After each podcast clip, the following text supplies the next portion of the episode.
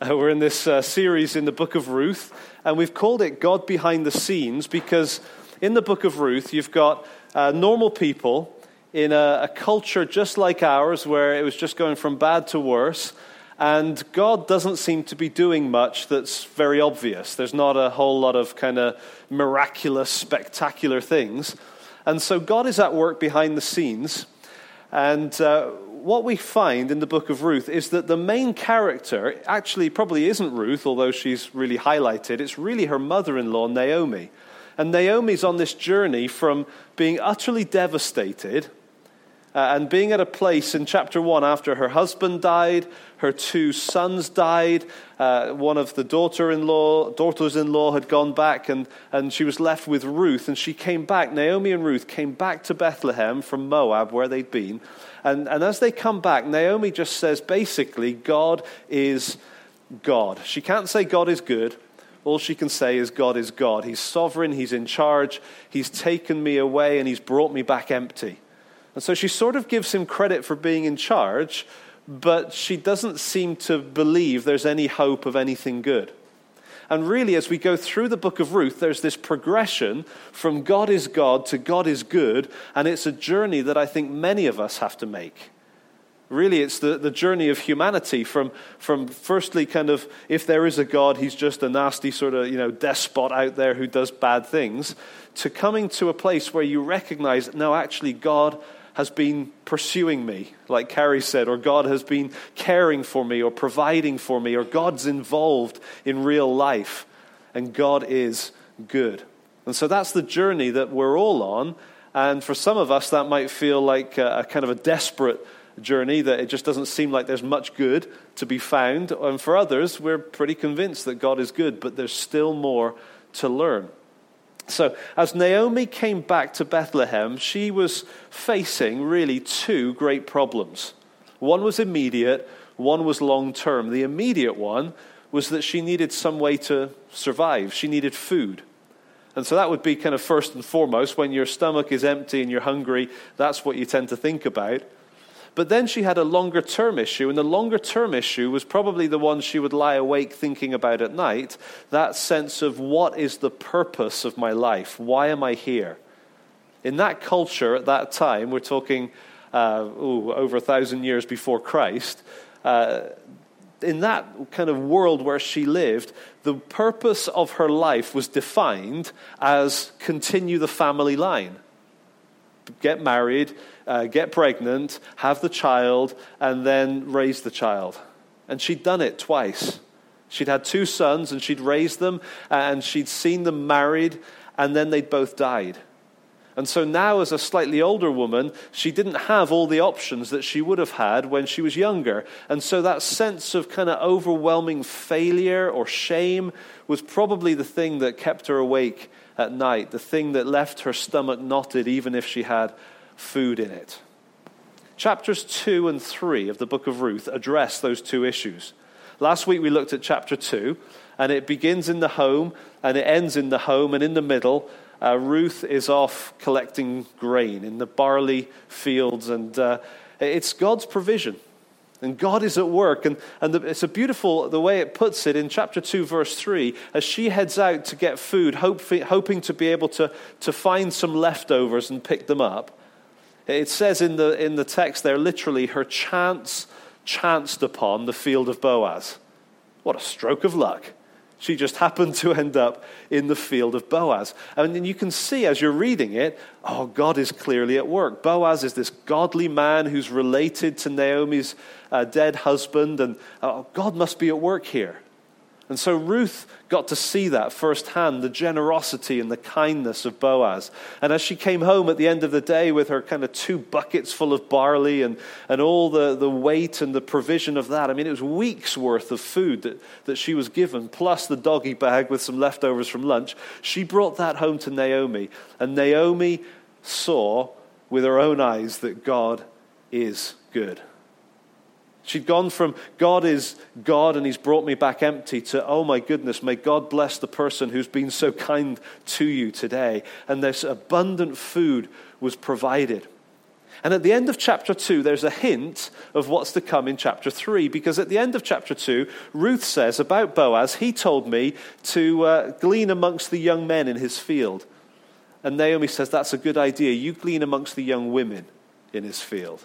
She just turns it a little bit. She doesn't want uh, Ruth floating around in that field with young men who might find her somewhat attractive. And so it seems like Naomi's mind is starting to turn. And then we come to chapter 3. And in chapter 3, the, there seems to be the potential for addressing the longer term issue, not just food, but what about descendants?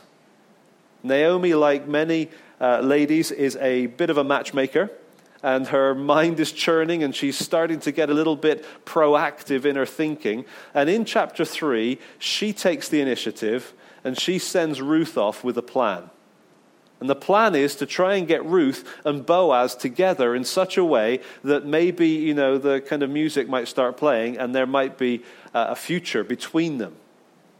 Now, the thing about chapter 3 that is a bit challenging is this the story of Ruth is this amazing story that goes from the time of uh, right back in the, the, early days of the Bible, during the time of the judges when Ruth uh, took place, and it goes right past that to the time when King David uh, eventually uh, arrives. And so you've got this kind of bridging effect over many centuries.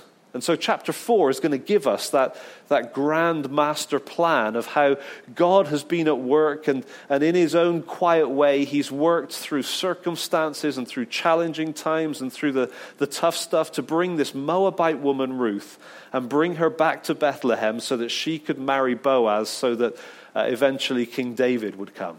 And then down the stream from David, eventually Jesus.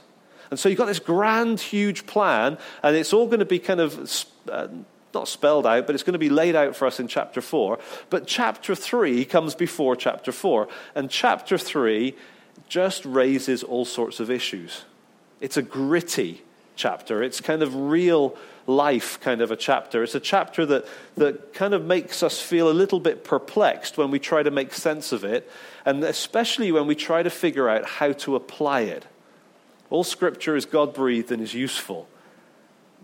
Doesn't mean we should all do what it says in Ruth chapter 3. So let's look at it and uh, get our uh, kind of discerning grids on and try and figure out what we can learn from this chapter.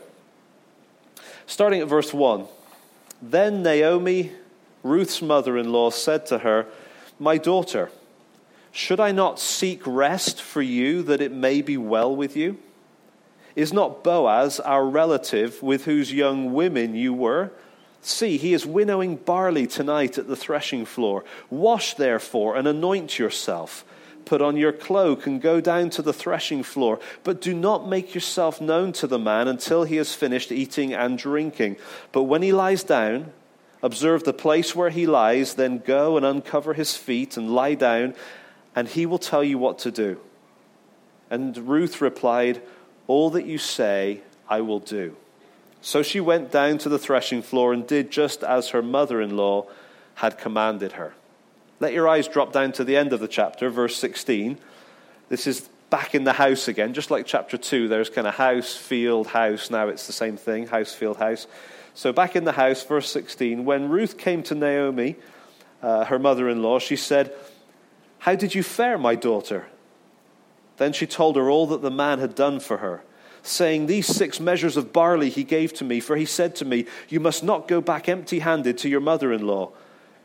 Naomi replied, Wait, my daughter, until you learn how the matter turns out, for the man will not rest, but will settle the matter today.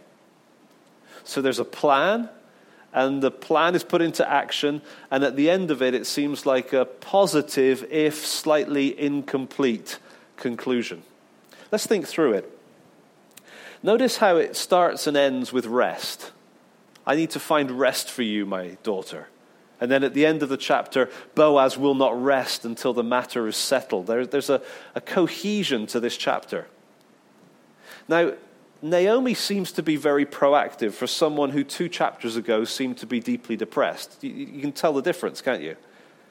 This is a, a, person whose mind is spinning, whose heart is churning, who's, who's kind of being in, involved and engaged. And, and we could say, well, that's great, that's encouraging, it's certainly better than the end of chapter 1.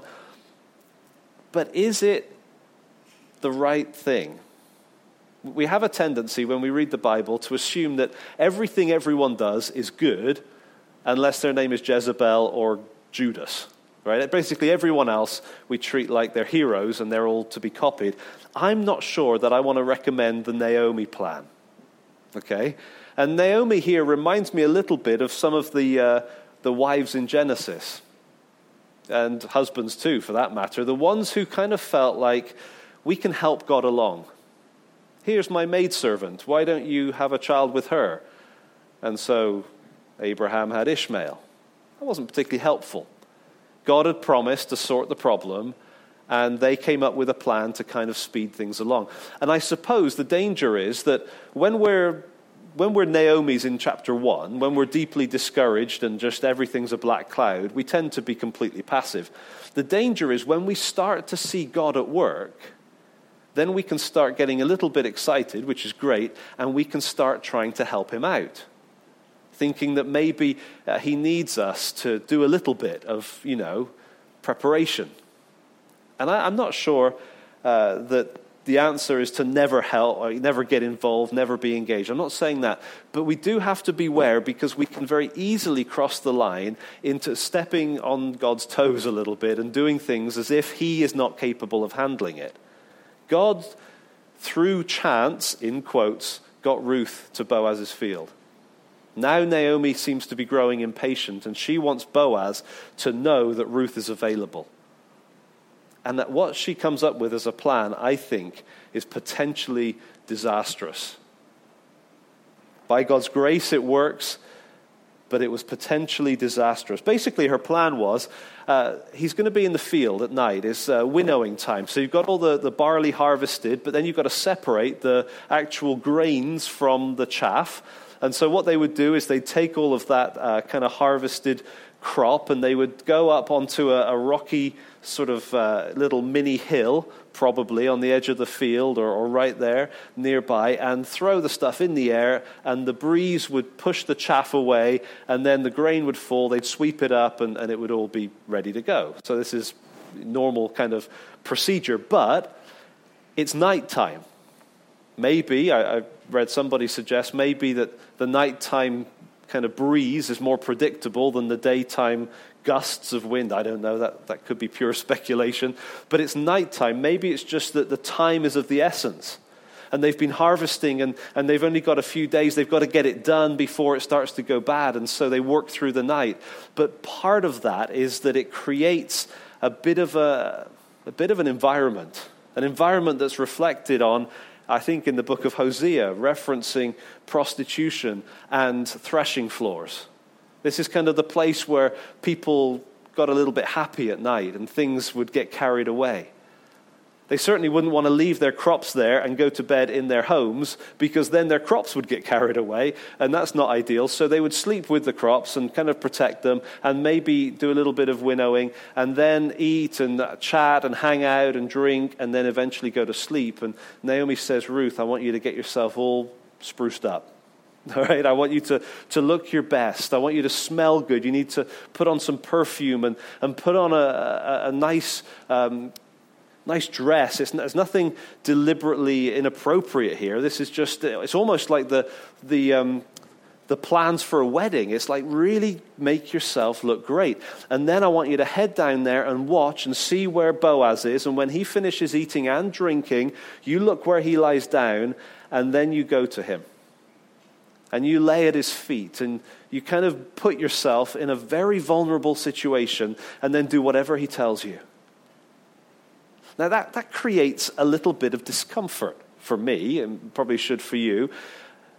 I remember when I, I did Hebrew, uh, took Hebrew at Bible school, and we were going through Ruth, and, uh, and the, the teacher said, um, What's going on here? And I, I knew it was coming because, you know, this is chapter three, and I was already uncomfortable. So I came up with a really good kind of churchy answer. And I explained all the symbolism and the significance of, of spreading your wings, which is what she says to him spread your wings over me. And I kind of explained all this. And he listened patiently, uh, watched me kind of blush, I would imagine. And, and then he said, that, Yep, that's all true. But hang on a minute. Forget all the right answers. What, what's going on here? I said, Well, what do you mean? He said, Well, it's a drunk man and a woman lying at his feet at night. What do you think's going on here? This, you know, I, I was trying to make it churchy, and he said the Hebrew here is not churchy, it's gritty, it's real. There's only one of a few things that are likely to happen here. Either uh, the obvious that tends to happen when you put an attractive younger woman with a drunk older man in a place that's secluded and dark right? That's the obvious. That could happen. Uh, that probably has some issues with it if that does happen. And we'll see that it doesn't, so don't panic. The, uh, another thing is that he may reject her. He may say, Whoa, back off, dear. You're being way too forward. Get away from me. What are you, some kind of woman of the night? And so Boaz could have rejected Ruth out of hand, which would have been a disaster. Or, thirdly, he may respond appreciatively of what's going on, which is what does happen. But I think the far more likely outcomes are the first two. Either that something happens that they'll regret, or that he sends her away with a flea in her ear for being so forward, and then the whole plan has come to nothing. Naomi is taking a massive risk, and I'm not sure it's wise. It may have been uh, filled with faith. She may have been very prayerful. She may have been praying all through the night. I'm sure she was. But I, I still think it wasn't particularly wise, and, and we'll come back to that in a bit. But what actually happens? Let's read the middle of the story. Verse 7 When Boaz had eaten and drunk, and his heart was merry, he went to lie down at the end of the heap of grain. Then Ruth came softly and uncovered his feet and lay down. At midnight, the man was startled and turned over, and behold, a woman lay at his feet! Exclamation mark. That doesn't tend to happen, does it? He said, Who are you? And she answered, I am Ruth, your servant. Spread your wings over your servant, for you are a redeemer. We'll come back to that. And he said, May you be blessed by Yahweh, by the Lord, my daughter. You have made this last kindness greater than the first, in that you have not gone after young men, whether poor or rich. And now, my daughter, do not fear. I will do for you all that you ask, for all my fellow townsmen know that you are a worthy woman. And now it is true that I am a redeemer. Yet there is a Redeemer nearer than I. Remain tonight, and in the morning, if he will redeem you, good, let him do it. But if he is willing, not willing to redeem you, then as the Lord lives, I will redeem you. Lie down until the morning. So she lay at his feet until the morning, but arose before one could recognize another. And he said, Let it not be known that the woman came to the threshing floor. I think he's talking to himself there. And he said, Bring the garment you are wearing, like the overcoat, and, and hold it out. So she held it, and he measured out six scoops of barley and put it on her. Then she went into the city. Okay, so Boaz is, is lying there. He's uh, tired. It's been a long day. He's eaten. He's drunk. It even says his heart was merry. He is Mr. Vulnerable, right? At this point. She came and she lay at his feet. Now, by uncovering his feet, uh, it's kind of a simple thing. When you uncover someone's feet, eventually they wake up. It doesn't work too well to sleep with your feet uncovered. I should know my feet are often uncovered because I'm kind of long. So, you know, uncovered feet. Uh, Melanie's pulled the duvet. After a while, I'm like, oh, you're trying to get my feet covered again so that I can sleep. So, Boaz's feet were uncovered. Maybe at midnight when the air got chilly, he kind of started reaching for his uh, duvet, and instead, there's a woman lying there. Now, it's, it's, I don't want to be kind of too graphic, but, but let's be realistic about this. She is potentially 20 years younger than him, and she is completely at his mercy. He is drunk. Not necessarily out of control drunk, but he's been drinking, and it's the middle of the night, and it's that environment let's be honest, it's very unlikely that something wouldn't happen under those circumstances. But it didn't. And that's the amazing thing about this chapter. For all of Naomi's taking things into her own hands and all the kind of question marks that raises, Ruth and Boaz are a pair of godly gems under the most challenging of circumstances. He understands what she's done by, uh, by kind of getting his attention and by asking him to spread his wings over her. The, the word wings there is the same concept as the, the train of the robe. It's sort of the, the hem of the garment. It's the symbol, sort of, sort of symbol of authority and power and protection. She's basically proposing. She's essentially saying, I want you to marry me and take care of me and, and, and, and provide for and protect. And he takes it as a request because his response is, is to say, I will do what you've asked of me. Now, that was really dangerous. It's, uh, my Hebrew teacher said it's kind of like putting two teenagers in a car in a car park at night when you know, one of them's drunk. It's kind of a dangerous situation, and yet these two come out of it with, with their integrity intact. It's almost as if Boaz Uh, the older man is, is kind of aware of Ruth. He's impressed with Ruth, but he knows she's a widow. And so he, he's not even thinking about making any, you know, kind of advances romantically with her because, I mean, she's, she's younger, a whole load of reasons why. And she's come in and she said, You know, I'm available. And he's taken that as an extreme, generous, kind offer to him. He could certainly have sent her away. In that culture, even more than in this one, a woman making the move is not normal. That's kind of awkward. And yet he's accepted that move. He's accepted the initiative that's there, and he's treated it as a gift to himself. But there is a problem.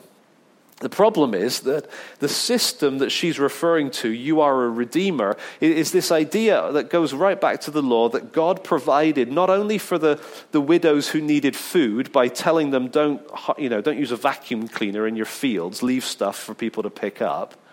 But also, as well as that, uh, there's a provision in the law for if somebody dies, uh, the husband dies, that there's there's family members can step in and marry the widow and continue the family line. So she's protected and provided for, and the family line goes on. God's thought this all through. And so she comes and she says to Boaz, You're a redeemer. And he says, I'm blessed uh, out of my socks here, but, um, but there's a nearer one. There's somebody who's a closer relative than me. And so I've got to give him the first option, but leave it with me, I'll take care of it. And then he keeps her there till the morning so that she's not vulnerable, kind of wandering around at night, keeps her there, and then before light sends her off with a load of barley for her mother in law. What, what do we make of this passage? What do we do with it practically? The Bible, I think, is clear. When it comes to sexually immoral uh, type of risky situations, the Bible is clear. What should we do as far as sexual immorality is concerned? One word flee. Right? Flee. The Bible never says test yourselves in this. Put yourselves in a vulnerable situations, have a couple of glasses of wine, and see, see how your integrity holds up. It never says that. It says flee, get away. You, you cannot even begin to, to risk putting yourself in a vulnerable situation and hope to come out of it the other side with your integrity unscathed. It's not worth the risk. It's so powerful. Flee from it. Think of King David. He didn't flee. When the kings went out to war, he was back home in Jerusalem, and we're told that he looked out across his uh, kind of balcony from his palace, and there was Bathsheba taking a, a, a bathing uh, in her back garden. And, and he looked and he wanted and he lusted and he called and she came. And, and she ended up in the line of Jesus, bizarrely. There's another one.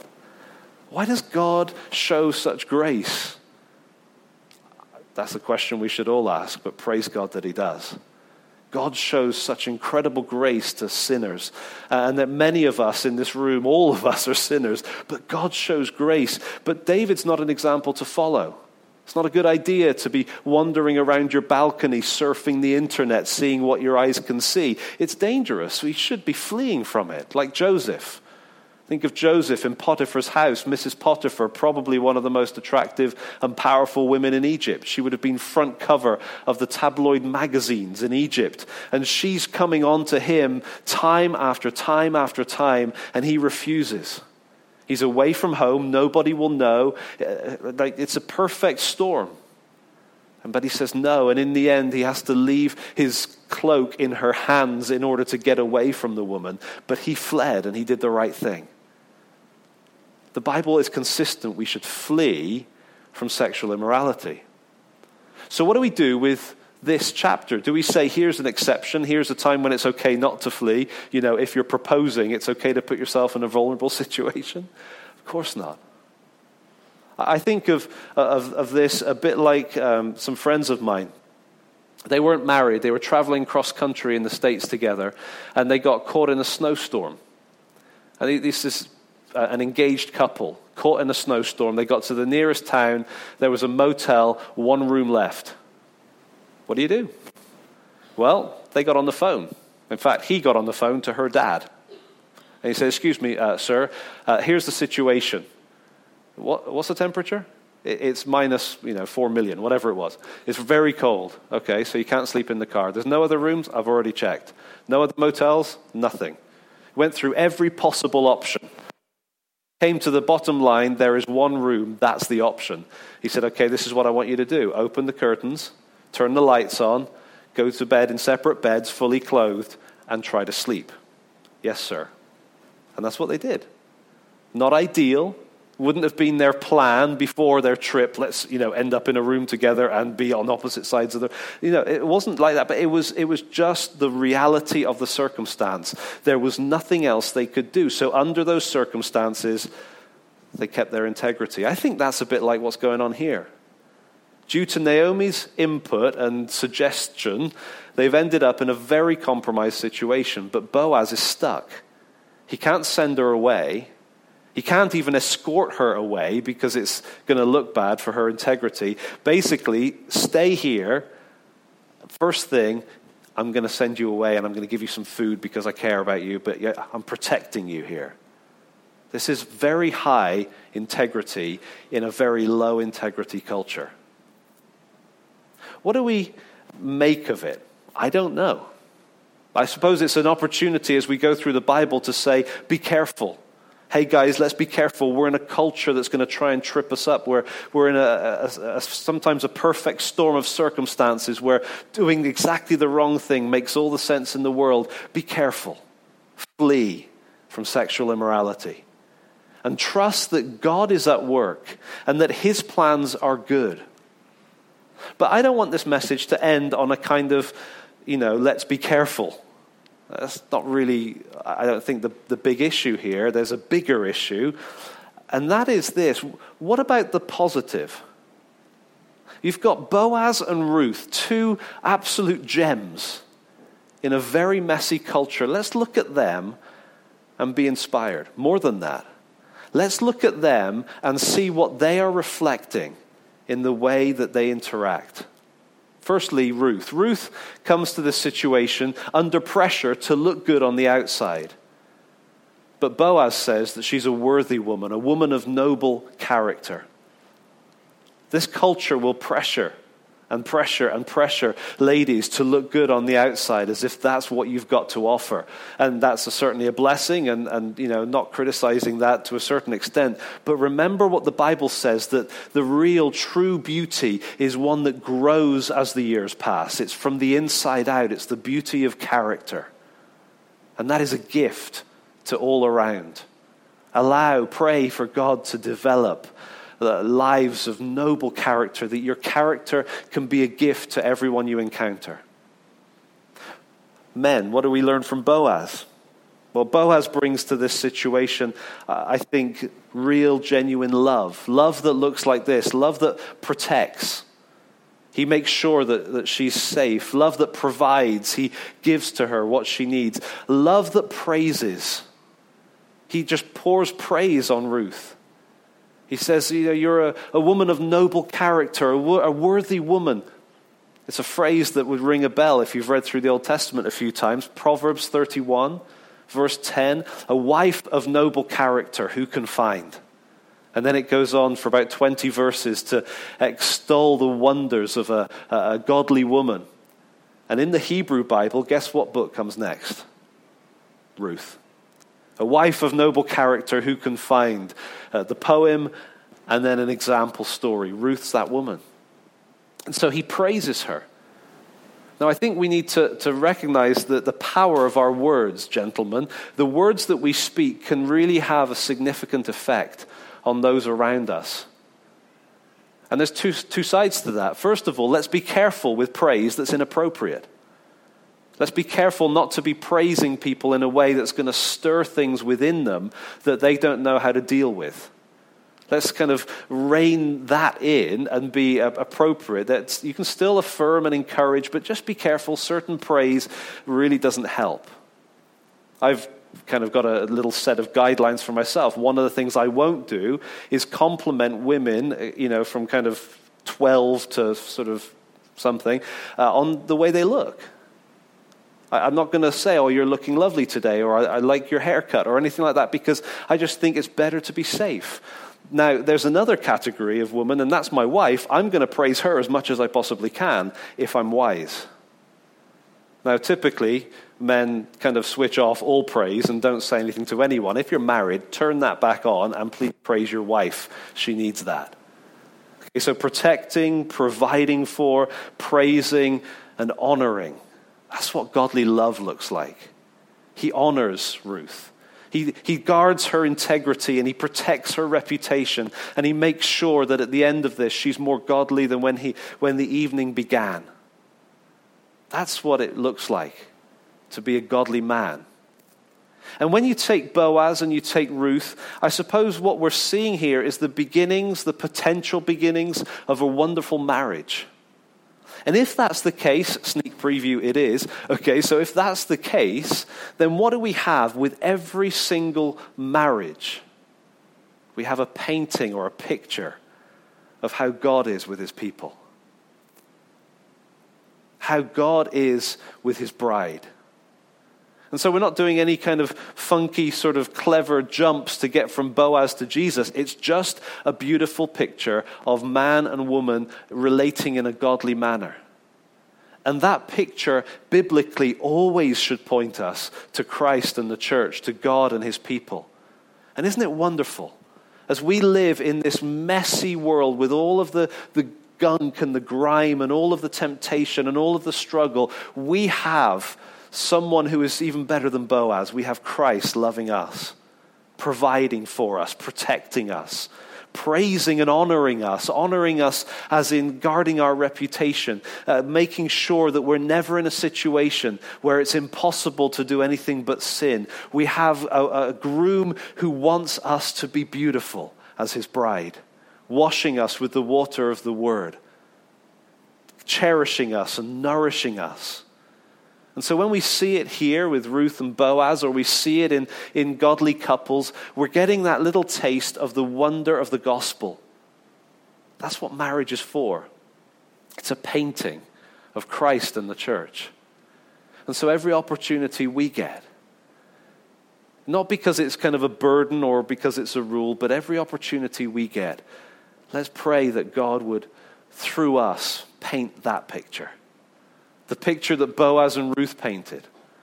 A picture that stands down through three plus thousand years as a wonderful testimony to godliness in an ungodly society, in an ungodly culture.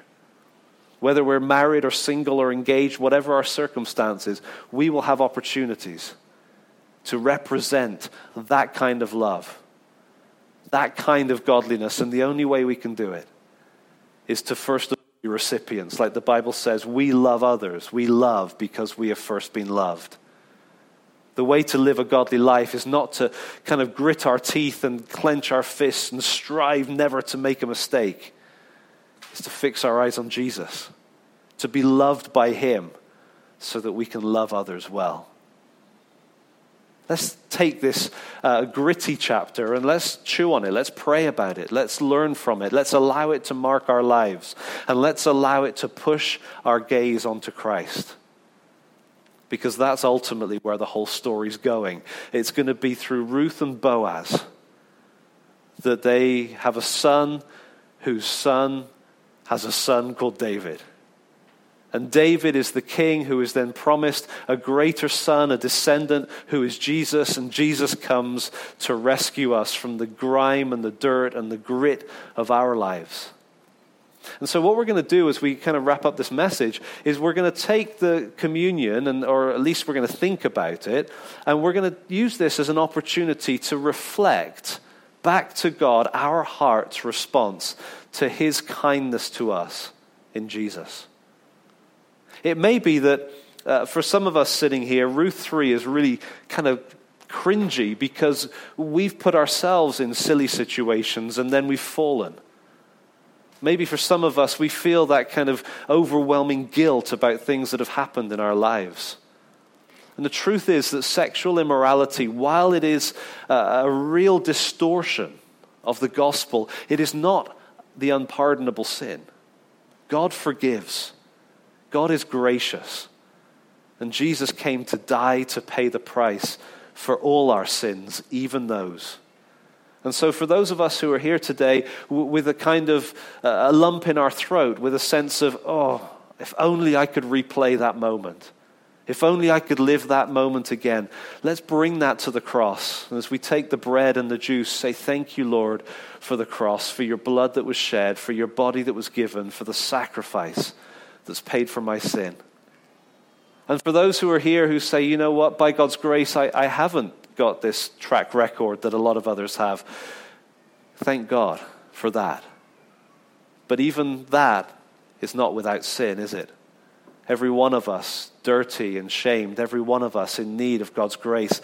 We're going to have the bread and the juice, just a, a minute or so of quiet. And if you're in the family of God, if you've trusted Christ as your Savior, when you're ready, just take the bread. I'll pray and then just have a minute of silence. Take a little bit of bread and remember what He's done for you. Take a, a juice and, and remember His blood that was poured out for you. And as we do that, let's let our eyes lift from our own guilt and from our own sin and from all the things that, that kind of come to mind with this kind of talk. And let's lift our eyes to the groom who is perfect, whose proposal was given to us on the cross when he said, I love you this much, will you marry me? And so let's respond to Christ our groom. If you're not a, member of the family, just, just sit quietly. No one will even notice. Uh, we'd ask you not to take the bread and the juice, but think about what he's done. Think about the cross as a proposal. And think about what your response would be to that kind of marriage proposal. Let me pray. Then we're just going to take a, a minute or so of quiet and then the music team will be back and we'll, we'll worship in response to him. Let's just pray. Father, we thank you that as we read through Ruth 3, the Bible doesn't kind of hide from us the, the, the, sort of gritty realities of decisions that have been made, but we do thank you that even under the worst of temptations, you promise that there's always a way to stand up under that temptation. There's always a way of escape with integrity intact. And Lord, we thank you for Ruth and for Boaz and how their love and their commitment to you and to each other reflects your love for us.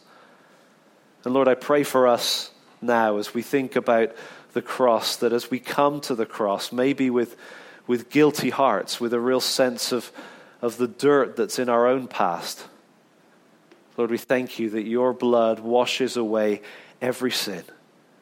We thank you that your grace is enough to overflow over everything we've ever done or imagined doing. And Lord, we just thank you for the privilege of being sat here as your people, purified by your blood, made clean and ready to be with you. And so, would you stir our hearts in worship? Would you lift our eyes to Christ? And this week, in the circumstances of our life, would you, by your Spirit, keep our gaze fixed on Him? That our lives can honor you. And that through that, as we look to you, you continue to work out your great purposes in this world and the way that we live our lives, painting a picture to those who watch. Father, we thank you so much for the cross. And we just ask you to stir our hearts afresh now in Jesus' name. Amen.